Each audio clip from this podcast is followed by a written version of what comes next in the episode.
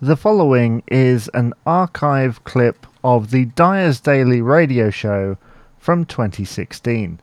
Dyer's Daily. I just want to say a huge well done uh, to the people obviously involved in Team GB, not just the athletes, but as they said themselves, all the bag carriers, all the people that you don't see, all the coaches, all the staff, all the work that it takes. And this is the thing uh, with any kind of sport like that, is that it really helps the cause, as it were. You know, it really helps uh, that everyone works together.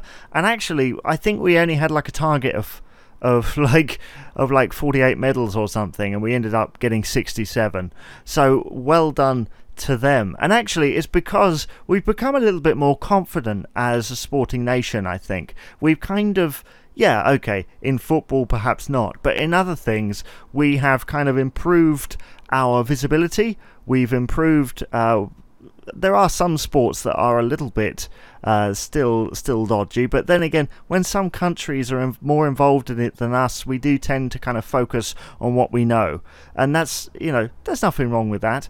Um, obviously, I just want to say, really, well done, Team GB, for 67 medals, the most ever at an away games, which is absolutely fantastic. If anyone's looking at that medal table and going, well, China got more medals than us, they did, but I think majority of the more medals were actually bronze. So I think in terms of gold and silver, I think we uh, I think we got more in terms of that. So well done to Team GB. Well done to all the names, not just the gold winners, not just the silver winners, and not just the bronze medalists either, but also all of the athletes. And actually you know, who knows? I mean, that's what the Olympics to me is all about. It's all about inspiring the next generation.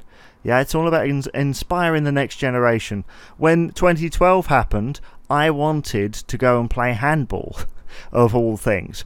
I wanted to go and play handball, and there was a club in Brighton that do- that does that, and I wanted to go and play for them. I didn't end up doing that, but that's what sport does. That's what seeing someone achieve things does. And of course, when Murray won Wimbledon in 2013, I wanted to play tennis. Exactly. And this is me. I'm not a particularly sporty person, but it inspires. And imagine what it does to the right person at the right time. And they've got something to aspire to, especially when you see people like hockey and things. You you see more kinds of sport at the Olympics than you see at any other time.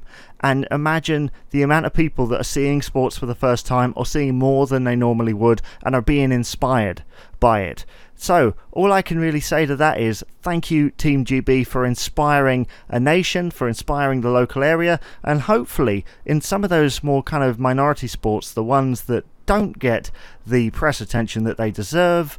Uh, I won't name any, but go go out and find your local club and get involved because I'm sure there are many in the Sussex and Hampshire areas that uh, that you can that you can do it. Go on, go and search now.